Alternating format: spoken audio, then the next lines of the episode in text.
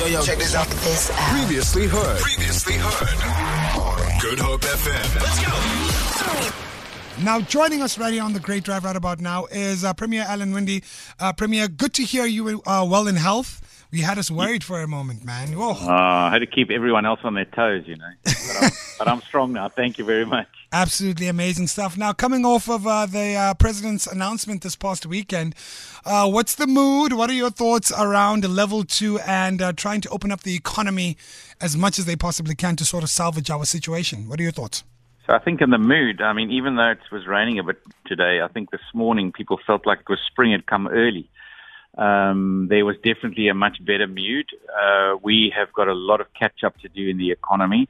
Um, and we really must look at, uh, you know, how we can save as many jobs as possible and avert what I call pandemic two while remembering we're not out of the woods yet. Um, so it's about getting the balance right. But I really am really happy. I mean, we've been lobbying for it uh, to make sure that we get much more of our economy open. Um, and of course, that that comes with a risk, but it, that balance is is saving as many jobs as we can now, and we've got to do it safely. We've got to rem- remember that we've all got a responsibility Absolutely. in making sure that uh, you know we get both right, both uh, slowing the spread, but of course saving jobs. Absolutely. So, you know, livelihoods are uh, in need right about now. And what message do you have for your average Cape Townian, you know, who's going to be going back to work or who's going to be consuming alcohol and buying cigarettes? What are your words to them exactly? So, I mean, I think it's really great news that we can go back to work because so many people weren't able to.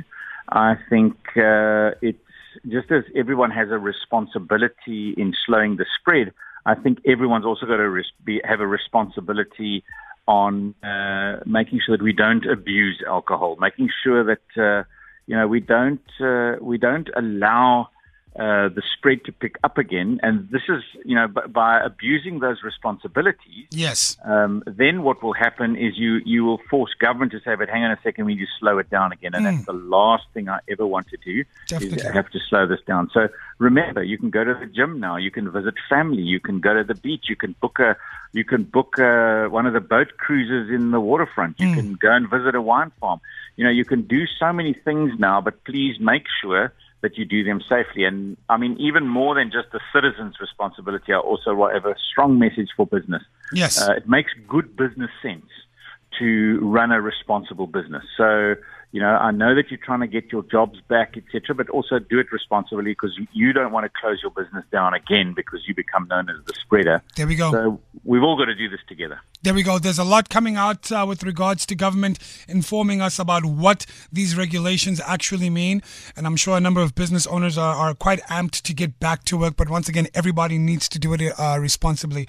So good to hear you back in health. And thank you for giving us a moment of your time. I know you have a meeting that you have to rush off to, but we just wanted to catch up with you and find out where your head is at. And are you happy?